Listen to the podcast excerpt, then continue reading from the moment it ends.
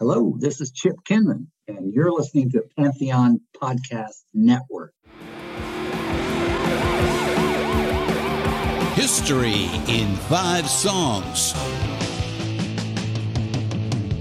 with host Martin Popoff. A production of Pantheon Podcasts. Let's rock out with Martin.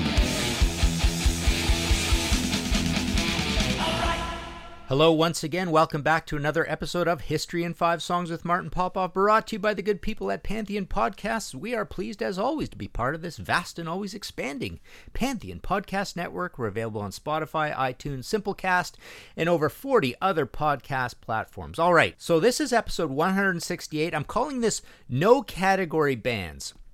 Here's how this started out. I got an email from a uh, Dr. Durian um, who said, Hi, Banger TV and Mr. Popoff. I am a big fan of the Lock Horns series, especially the episodes with the great Martin Popoff. So uh, the idea here is uh, um, he's he he wrote in to say, Hey, you know, this would be a good Lock Horns episode. Funny thing, I think I've. I've I've uh, convinced them from my end, and um, they've been convinced for a long time. I think I've aged out of being on Banger TV. Um, I haven't done even one of those. Um, Overkill Rewind for it, it feels like almost a year now. And uh, yeah, I'm not really getting called to do anything. I've always hinted to those guys that you guys seem to be skewing younger and younger, and I'm just getting older and older. And I, I think I'm too old to be on this show. I look old, I am old. Um, but it's it's funny. I um I don't see myself being on Banger TV uh, too much anymore. Um, but uh, by by it like I say, it feels like mutual. Uh, I, I just feel like I'm getting too old for it. Uh, anyways, um, uh, he goes on and says, I won't take too much of your time, but I feel like I very badly need to make a suggestion. Can you do an episode with Popoff of Lock Horns about metal bands that are very hard to classify? I mean, major and less major bands like Motorhead, The Plasmatics, Voivod, Atheist, Oranssi, Pazuzu, Noctmistium, etc., who are so much their own thing, in quotes, that they consistently get shuffled in and out of various genre categories, depending on the conversation. It would be so amazing and very informative to have an intelligent, discerning discussion of a bunch of these bands all at once, since some of them are proto or precursor bands, while others come later uh, but just consistently stand apart. It would make a hell of an episode and would produce great conversation for a long time after. Thanks for listening. I'll be watching and praying to the demon lord that you hear my suggestion, Dr. Durian. Um, so I wrote him back and said, you know, that sounds like a good episode for History in Five Songs. And, you know, he, he even uh, added some suggestions later. Um, by the way, also uh, thanks to Mick Phelan, uh, who has added some suggestions here as well. I asked him, hey, who would you include in this? But I quickly made up a list, and this could be a very, very long list. Um, I've roughly broken them into categories. This may be a little chaotic. We'll see how this episode pans out. But uh, okay, let's take let's take a listen to our first selection, and we'll and we'll start diving into the concepts here. This is Led Zeppelin with Celebration Day. And it seems that pretty soon everybody's gonna know.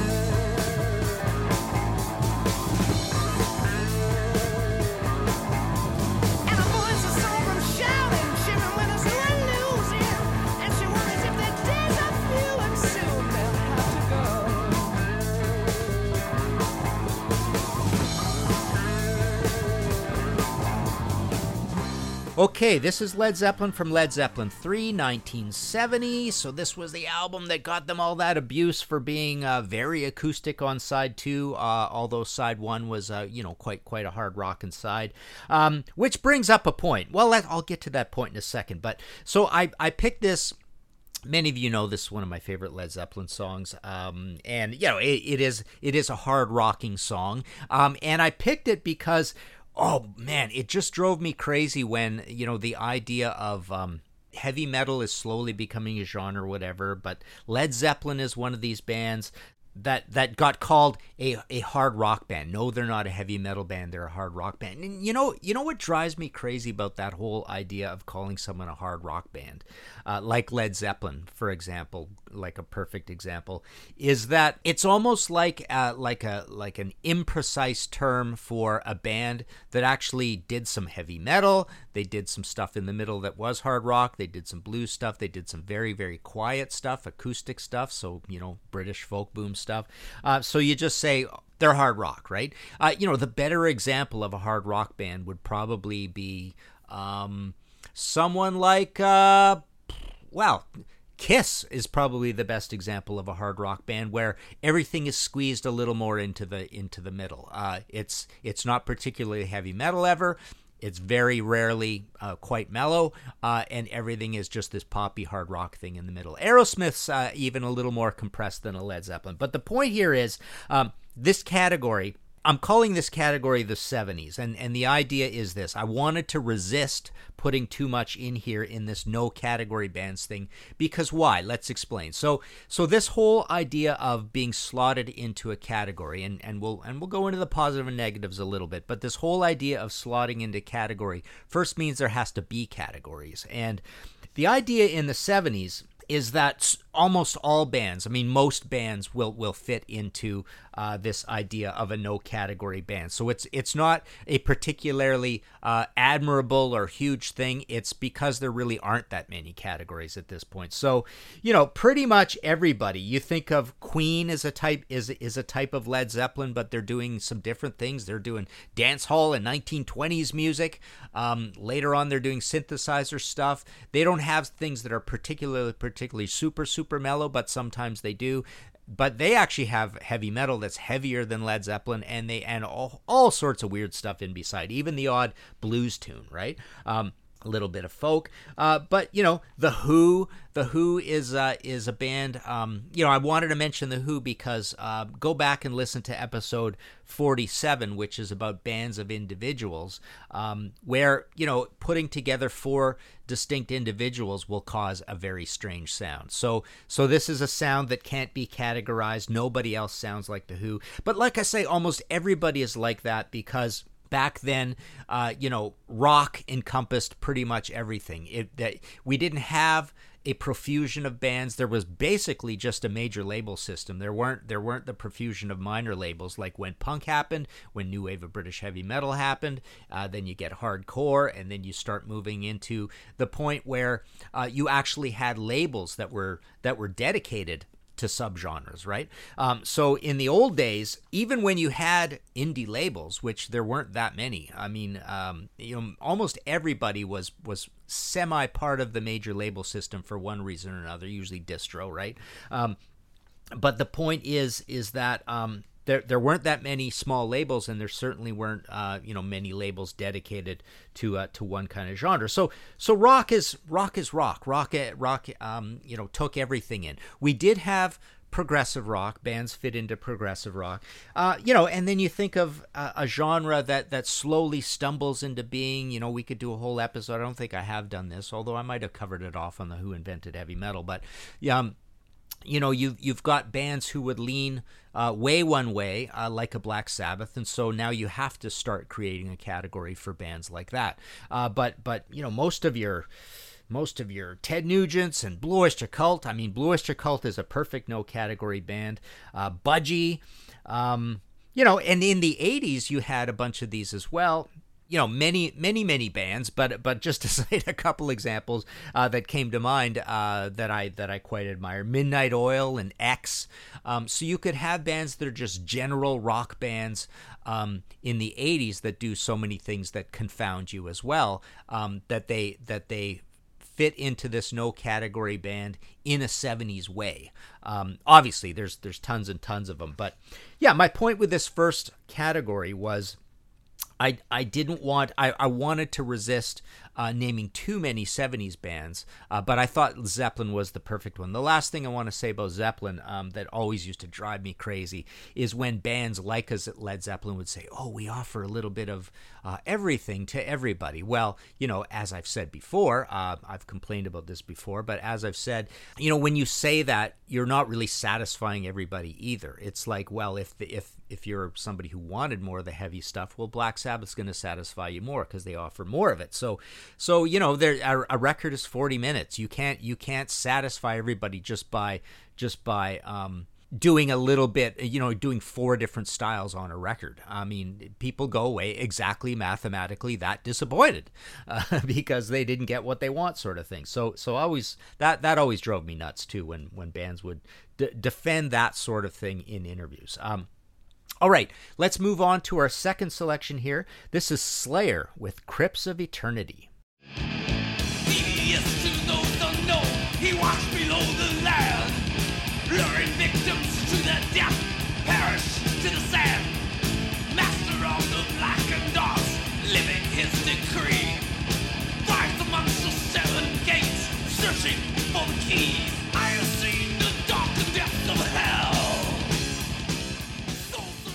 Okay, so this is an interesting discussion. This is one I thought of right away, and then um, uh, Mick Phelan sort of, um, you know, countered and said, "Yeah, when I think about it, it felt like living through the first two. Uh, oh, uh, this is me answering him back. No, he he basically said that. I'll I'll mention this in a sec, but what he said is, ah, Slayer doesn't really fit. They're part of the big four, right? And then what I said back to him was, yeah, when I think about it, it felt like living through the first two and the EP, they could have fit in black metal and death. Uh, might still make the point of why I thought Slayer and Mick. Oh, okay, so this is me sort of bringing up. Um, it's maybe a finer point on how bands might have started somewhere and went somewhere else, or were unique because there was little else around it. Then uh, conformed as others conformed around them. So my point with even thinking of Slayer in the first first place was this idea of um, they're so satanic. There aren't that many satanic bands around, so it felt like they were a black metal band. Um, but as time went on, and they uh, they got less satanic and more kind of violent and and thrashy and you know they're from L.A. and there's this big four and there's even a, a next four and most of them are from L.A. or San Francisco, right? Um, they they started feeling part of a group or, or, or, a pack that you could say, okay, they're a thrash band, right? Um, but really, back then, um, you know, and there was no such thing as death metal yet, and yet Slayer was deathy enough and and satanic enough, and all of this mixed together, and sort of the look um, that you could say they were a nascent death metal band as well, and you know this this brings up the age old venom and mercyful fate and celtic frost thing too. So remember our episode is called no category bands. So venom is an interesting case where you could say they're a no category band but it's because they have exactly three categories or four, right? They're new wave of British heavy metal, they're the birth of black metal, they're the birth of death metal, they're the birth of thrash. Um, Mercyful Fate is sort of the same thing. They're the birth of black metal, but they're also kind of the birth of progressive metal. Um, not the birth, Rush is the birth, but at, at, this point, you know, 83, 84, they're a little bit like that. Um, and they're and they're kind of like the second coming of Judas Priest as well. Celtic Frost is an interesting one. Um, they're they're like the birth of black metal mixed with doom, and you know when they pick it up a little, maybe mixed with a little bit of death, I suppose, uh, in there as well. So my, my this category is a little bit about how it can change. Uh, you can be a no category band. Um, like I, I, think Slayer was somewhat a no category band to begin with, um, or you can grow into a a no category band. Um, and uh, you know, in that in that camp, I, I put bands like Amorphis, Opeth, Enslaved, The Replacements.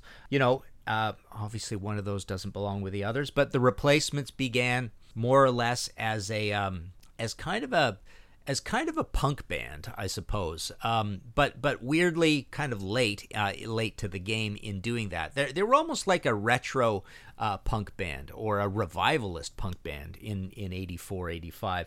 But then they became more of a roots rock band. Um, you know, and Soul Asylum's kind of the same way. Uh, that they started much heavier and then ended up much more melodic. Um, you know, massaging in acoustic guitars and stuff like that. Same thing happened with the Replacements, and then the Replacements basically morphed into Paul Westerberg solo. Um, you know, not not much difference from the last two Replacement albums into into that. Um, and then these other bands, you know, a lot of them started as death metal bands and became prog prog metal bands, I suppose, is, is what you would say. And and you know, a lot of this has to do with with the changing of the vocal from an extreme vocal, um, you know, to a to a clean vocal. But then obviously a lot of other prog things as well. So so that so that's kind of an example of um, of how you can be a no category band. Uh, and and become a category band like Slayer, um, or you can um, start as a category band, um, which which all of those kind of did. Um, you know, Enslaved was a black metal band for sure. Uh, Amorphis was Amorphis was kind of like a doom band, I suppose. Um, and then become this this cleaner, glossier, more complicated progressive uh, progressive metal band. Just wanted to bring up one more point here. Um, uh, I I'm actually kind of excited about next week's episode because uh, this has caused me to pull out a few bands that would fit in here. Um, you know, there's so many bands in the world. It's not like you're going to notice their absence. But um, when I talk about them next week, hopefully, uh, if I do continue this idea, there's some bands that I'm almost going to call snow globe bands or um, uh, Biosphere 2 bands or um, ecosystem bands uh, that are so unique that they feel like a world unto themselves. Like you, you know, you, you, you, you think of that little world in a snow globe and you shake it up and the snow goes. There are bands that feel like they are they are encased in a little plastic dome with water and uh, and uh, plastic snowflakes in them. Um, so that's uh, that's kind of what I'm looking at for next week's episode. So. Um, so most of these, I would say, um, only have a light dusting of snow on them, uh, and they're more so uh, they're more so just no category bands. So so this is almost like the weaker version of the no category band. So we'll we'll get to that later. Um, all right, this episode of History in Five Songs with Martin Popoff is sponsored by BetterHelp. Without a healthy mind, being truly happy and at peace is hard. The good news is therapy works, but what is therapy exactly? It's whatever you want it to be. Maybe you're not feeling motivated right now and would like some tools to help, or maybe you're feeling insecure in relationships or at work, not dealing well with stress. Whatever you need, it's time to stop being ashamed of normal human struggles and start feeling better because you deserve to be happy. And now you don't have to worry about finding an in person therapist near you to help. BetterHelp is customized online therapy that offers video, phone, and even live chat sessions with your therapist so you don't have to see anyone on camera if you don't want to. It's much more affordable than in person therapy, and you can start communicating with your therapist in under 48 hours. Join the millions of people who are now seeing what online therapy is really about. It's always a good time to invest in yourself because you are your greatest asset. And special offer to History in 5 Songs with Martin Popoff listeners, you can get 10% off your first month of professional therapy at betterhelp.com slash 5 songs. That's better, H-E-L-P dot com slash 5 songs. Thanks again to BetterHelp for sponsoring this episode. All right, let's go on to our third selection here. Take a listen to this. This is Pantera with We'll Grind That Axe for a Long Time.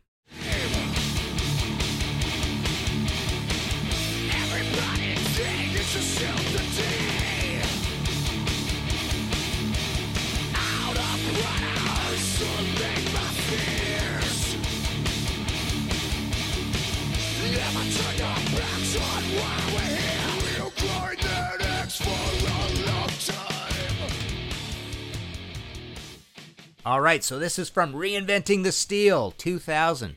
Um, always bothered me how people put down those last two Pantera albums as not as good as the previous stuff. I think they're all basically the same, at least all these major label ones. They're all awesome. But I wanted to put Pantera in here because this is an example of a band that benefited, I think, from being a no category band. We haven't really addressed this idea of what happens when you are a no category band. Is it a good thing? Is it a bad thing? Now, first off, on a creative level, I mean, I think unanimously or close to unanimous, unanimously, it's a good idea to be to be unique. There are unique guitarists, there are unique drummers, uh, and then there's a whole pile of ones that are just really good at it, but they don't have a, a certain uniqueness to it. So, so it's cool to be a unique band. Um, Pantera is one of these bands that um, you know invented kind of a, a drum sound aesthetic with Terry Date. Um, you know when we did the nu metal episode of Metal Evolution, we looked at Pantera really seriously um, and and explored the idea of Phil Anselmo with his confessional lyrics um, and just like laying it all on the table and and just being almost almost the birth of emo in a way this idea that um, Pantera is kind of important in the nu metal thing, even though you know musically speaking they weren't that kind of thing, and there and there's no real rapness uh, to to what to what Phil does. Um, but uh, but yeah, so so they are essentially a band, you know. And here's what happens with these no category bands as well. This is this is kind of funny. They they essentially you have to come up with something to call these bands, and it's never never never um, very satisfying. So Pantera, what did they call them? They called them groove metal, which is like really ridiculous, right? Um, because what was Pantera exactly? They were a combination of um, yeah, they they had some groove to what they were doing. You know, you know, you almost felt like like they had a little bit of Aerosmith to what they were doing at times. Um, but they um, they were essentially, you know, the closest thing that they were was thrash, right? They were they were the closest to thrash, but they were a post thrash band. Um, they were they were kind of they thrashed sometimes. The funny thing about Pantera when they thrashed, I always found this kind of interesting. It almost seemed like they were making fun of it. It almost seemed like they did it really simple, really punky, really hardcore. Phil just like screamed, yelled frantically. Uh, and it seemed like it was just something they wanted to throw in there as a little bit of joke before they got to the next, as Phil would call them, money riff, right? Uh, the next money riff. Um, so, um, yeah, that was an interesting thing about Pantera. So, so I think this is a band that benefited. Obviously, they were a huge band. Um, they sold lots and lots of records. They were headliners throughout most of that run. Um, they were a really good live band. That helped. But I think this is a band that um, basically, because they had their own sound, um, they benefited greatly. And the other thing is, it was close enough. Well, okay, put it this way: it was a pure metal sound. I mean, this was a pure, pure metal band. There was there was no there was no um, sort of wondering about um, where the label and and the um, and and their ad money. So so where the label could place their ad money, they knew it was with metal publications and metal radio. Um, and metal whatever right uh, this was definitely a metal band that you could market to to metal fans. Um, so so this is a band that is not so perplexing to the label that um, they didn't know what to do so they didn't do anything. We're going to get to that sort of situation uh, in a minute or or something that that kind of fits that. Um, you know so this is a band combining a couple of things. I, I thought of um, i thought of you know semi in this department. Uh, this is a bit like i say a bit of a chaotic episode. Um, i'm just going to start mentioning some examples here but but i, I kind of loosely put these ones in here because they were bands that are are combining a couple of things and it actually is these same things so an early version of pantera to my mind is metal church. Metal church was a band on the other hand that was kind of hurt by this thing saying they had one foot in the past one foot in the future. So they had one foot in very traditional early American version of power metal, and they had one foot in thrash. And why? Why did they have a foot in thrash? I think you could say it was. Um, I mean, by actually thrashing and playing fast, but David Wayne also had a little bit of a thrash vocal to him. And then I sort of went down the down the line of bands that that sort of fit the Pantera mold. Um, crossover thrash, that term th- crossover. So Pantera, are they a crossover band? They're almost like a crossover uh, between thrash, uh, thrash, and something else, and the mainstream in a, in a way. But but there are crossover thrash bands like Crumbsuckers, Carnivore, Cro-Mags, Agnostic Front, Suicidal Tendencies. Um, that's kind of an interesting one that, that did a, a few different things. Um, Cryptic Slaughter, DRI, even Lamb of God. Lamb of God to me feels like uh, they are doing the exact same crossover sort of thing Pantera did, but they're doing it in the 2000s. Uh, Corrosion of Conformity is a funny one. So they're they're like a cross between Metallica esque, um, big chunky, you know, accessible but slightly doomy metal and punk um, because they, they come from the, the old crossover sort of thing. So they're crossing that thing over. But again, you could say that that's a little bit of the same thing that Pantera is doing. Um, so yeah, Napalm Death's a funny one. Um, so I thought of Napalm Death, and, and Mick Phelan writes when Napalm Death burst on on the scene, so unique, but in a way uh, they can never get credibility, and Barney may never reach the intellectual minds he wants to, as they are tethered to the still unique, wonderful Napalm thing that only appeals to a select few. I'm sure he loves it and isn't chasing fame, but I'm sure he wants to touch more minds and hearts. Um, uh, so that's a funny one. So so Napalm, uh, they kind of they they're kind of a cross between thrash and this sound that they invented themselves. I mean, in the early days, it was really extreme. I mean, it was it was it was back into that they they were a cross between well, they were kind of a grindcore band, but then they became a cross between not so much even having much grindcore left. It was more like a cross between thrash and a really cool thing they invented themselves. Um, but again, um, you know Barney and the whole lyrical thing and being really political and all that and that that comes from from hardcore punk and and you know oi and all all of that sort of thing. Not so much oi I guess I mean more political hardcore. But yeah they're they're almost a band that I could have and should have sandbagged for the next episode because they are kind of an ecosystem in themselves. Maybe I'll stop there and talk about them a, a little more later but uh, let's move on to our fourth selection. Um, take a listen to this. This is Clutch with Cypress Grove.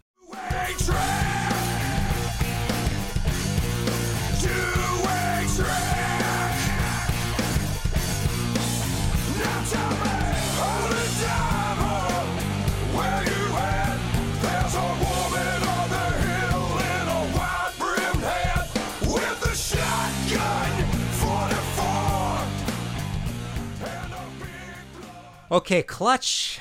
I don't have much to say about Clutch in this, in that, in except in that um, they have been rewarded by being a no category band. Um, and when I think of Clutch, I, I weirdly think of them uh, on the road. I think of them as this interesting no category band that can be combined with so many metal bands, right? Motorhead uh, is a good example, Black Label.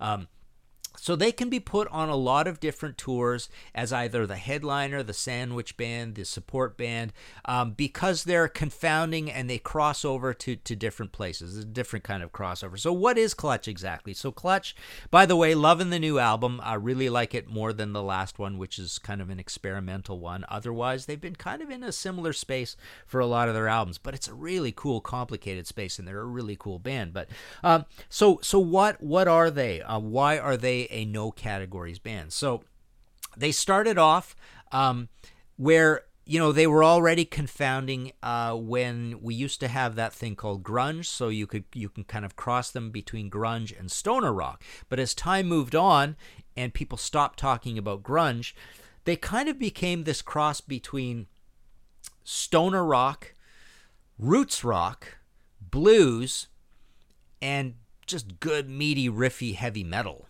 um, more than anything. When they got up tempo, it sounded a little bit like punk rock, but more like up tempo heavy metal. So that's kind of where Clutch fits. Um, and they do have that snow globe ecosystem biosphere 2 feel to the lyrics because you feel like there's a world that's created with them. So I, I feel like maybe I should stop talking about Clutch as well because I might bring them up uh, next episode as well. Um, but yeah, I I really feel that this is a band that is a no categories band. Now they haven't been greatly rewarded on the record sales front, but because they do such a good job with what they do, the packaging, the lyrics, the production, the performance, and then also on top of that being a no categories band, I think they have a large large cult following. Um, and people are always excited about Clutch. They have a lot of fans. They do great live. Um, but yeah, I again uh, oddly, I mean, this literally just came to me after I said, "Hey, here's Clutch." Uh, is this idea that um, their no categoryness lives lives on the road? That's kind of a weird way of looking at them. Uh, all right, let's move on. Our fifth and last selection. This is King's X with "Oh No."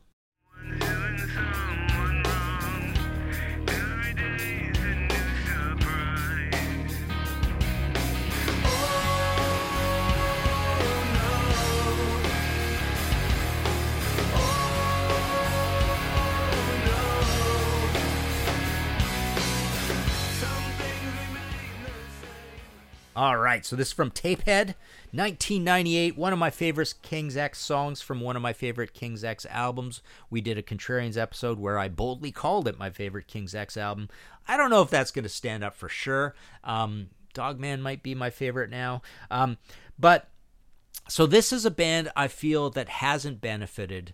Um, they've benefited uh, exactly like Clutch in terms of being both the on the road, no categories band, and also having a large cult following. And just by being a really good band and doing a good job, um, they have a large cult following. But I feel like um, labels didn't know what to do with them so it felt like at times they didn't do much with them. Nobody kind of you know nobody knew what category they belonged in. We know the grunge guys loved them and they were influenced by them because their first albums are 88 and 89 so they're they're right at sort of the the early stages of grunge. Um and what is their sound? You know, people describe it as Metallica meets the Beatles. So there's two very divergent categories that you have to smoosh together to get this band. They can be Black Sabbath like. They can be, you know, you can bring up the Byrds and Blue Oyster Cult with the you know with the beautiful, beautiful, amazing stacked harmonies. Um, who are the other big harmonies bands? I don't even know. Um, but um, also with the alternate tunings, the Led Zeppelin esque uh, feel to a lot of what they do. Uh, you could call them a progressive metal band. People have said that because it can be very complicated at times. Uh, pop metal. Um, so yeah, that, all of that is so confounding that you absolutely have to put them in a category by themselves. And they they literally um, this is this is a really good example of a band where the, nobody else sounds like King's X. For a brief period there, there were the King's X baby bands and Galactic Cowboys and Atomic Opera and one I keep forgetting. Um, but essentially. Um, you know, this is a band absolutely unto themselves, uh, you know, so they really don't fit in any categories at all. Um, so, yeah, I, I thought it was a, a good, bold choice for this. Um, let's see. Uh, yeah, so this reminds me of the episode I did on on the psychedelic 90s metal bands. So, so you know, there's there's you know I had to smush a bunch of words together even to come up with what to do for that episode. It was a pretty recent episode, uh, but but they they fit in that as well. And again, most of those bands didn't do very well because the labels didn't know what to do with them. Nobody could sort of figure out um, who their who their market is, who their target or, uh, audience is. You know. Um, Another one that Mick came up with that I thought made sense was Plasmatics. Um, Skyclad is is one I thought of immediately. I remember when we were do, dealing with all those Skyclad albums through the '90s, back at Brave Words and and Bloody Knuckles with Tim Henderson, our magazine. Uh, you know, we didn't know where to put Skyclad. Um, it was kind of uh, you had this thrashy vocal. Um, from Martin Walkyier, uh, on top of I'm probably pronouncing that wrong, but on top of um, on top of kind of traditional heavy metal that could be thrashy at times. And and Mick mentioned Sabbat, so the previous, you know, the predecessor band to Skyclad uh, is even thrashier, uh, but they're British, and British don't make thrash bands, do they? Um, so um, so there was this idea of, uh, you know uh, kind of a thrashy thing, but kind of fits in traditional heavy metal. And even when you looked at the German thrash big big four, you had uh, some some proggy and pure heavy metal and hookiness to the likes of Coroner and Rage. You know, Rage changed over time. Um, but uh, who else do we got in honorable mentions? Um, We've got uh, Atheist and Watchtower, that whole sort of thing. Uh, Little Feat, I thought of. Like, Little Feat is this weird thing that it's kind of rhythmic and complicated and polyrhythmic, but it's also an avocado mafia, you know, uh, New York, uh, not New York, uh, LA sort of, uh, you know, troubadour and, and Laurel Canyon sort of band. You know, people people pull their hair out trying to put them into Southern rock, even though they're not from there. Um, but if they were from there, people would squarely call them a Southern rock rock band because they got a little a little bit of Allman Brothers to them as well, right? Uh, but you know, we mentioned Motorhead earlier. Motorhead's an interesting band where um, you know people say people say punk and thrash, but I would say more like traditional heavy metal and thrash. And then and then Lemmy sends it right out of the park. So nobody ever sounded like Motorhead. The only band I ever considered part of this at all was the baby Motorhead Tank. Um, uh, let's see, Gangrene, Propane, Living Colour, right? Living Colour was this noisy, sort of dissonant band. Black guys doing doing this noisy hard rock sort of thing, like traditional um, uh, four piece band, I guess power trio, you know, one guitarist, um, you know, standalone lead singer.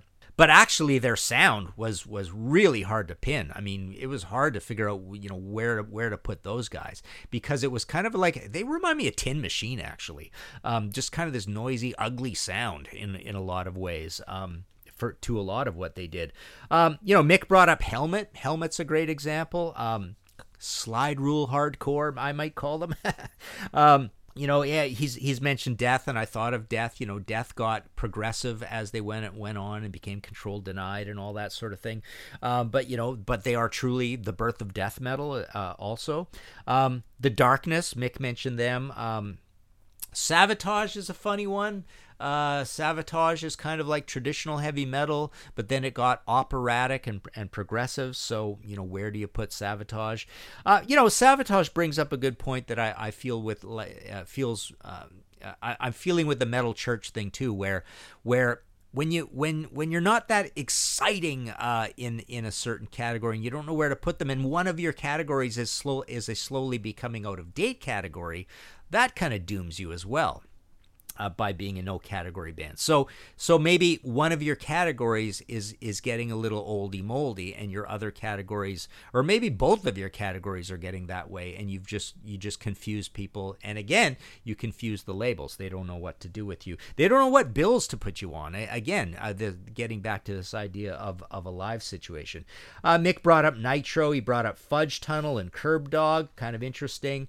Um, so yeah, um, I, I'd I'd say that pretty much. Um, do do I have anybody else here? Um, no, so so they can be they can be across various uh, you know loosely uh, subgenres, but again these these are bands that even if if you're loosely attached to a, to a subgenre, it's because you have a couple of other weird things uh, going on with what you're doing. Um, all right, if you liked this show and want to support future episodes, please go to Ko-fi rhymes with no fee.com uh, slash Martin Popoff. Hit that red support button, buy me a coffee or a pint. I'm doing this episode. I got excited about this. I'm doing it really just two days after the last episode. Um, so I have a very short list here. Um, it's only been a couple days, um, but yes, I want to thank these uh, these uh, faithful supporters of History in Five Songs: Andy at Black Sugar Transmission, Bruce Campbell, David Fisher, Jeremy Ginn, um, Andrew Meyer. Augustine Garcia de Paredes and Brian Sager. Um, you can go to martinpopoff.com for your book needs. It's definitely very slow right now. Summer is a really slow season all the time. Um, but yeah, the Angel book is back in print. Um, I, th- I think I'm gonna get that change showing the pricing there, but email me um, if you uh, if it's still down when you see this. Uh, should should be up, but yeah, the pricing should all be back there. I've got most of the books from Wymer. I've still got those big hardcover coffee table books. Uh, I think I've got stock of every single one of those. The David Bowie book uh, is doing well out there. I'm I'm getting some reviews. It's kind of good to see, but that's a big expensive book. Nicest book ever done uh, for me. I should have. Um, the best book I've ever done. Uh, Lively Arts, The Damned Deconstructed in a couple weeks. Um, and uh, and the Alice Cooper busted into two trade paperbacks, uh, so that's coming as well. Um, getting back into the illustration work, you can go see all of that um, at martinpopoff.ca, so not martinpopoff.com, or uh, my ArtPal gallery uh, for all the ones you can get as prints of the uh, just the portraits of rock stars. But yeah, I did a couple ads for magazine and Buzzcocks uh, yesterday. Was that yesterday or two days ago? Something like that. anyways, there you go thanks again. Uh, go to our Facebook and uh, let me know. Um, obviously, there's going to be a lot, but who are the purest and best examples of these no category bands? And you know, also, um, it would be good to see, um, you know, what uh, concepts or what slots you would put them in. Uh, were they ones helped by this idea or hurt by this idea? And like I say, most I think on a creative level, um, it's a pretty admirable thing to uh, to not fit into these categories because there are so so many categories now because you have to do that because there are so many bands. Uh, anyways, there you go. Thanks a lot, and uh, talk to you later.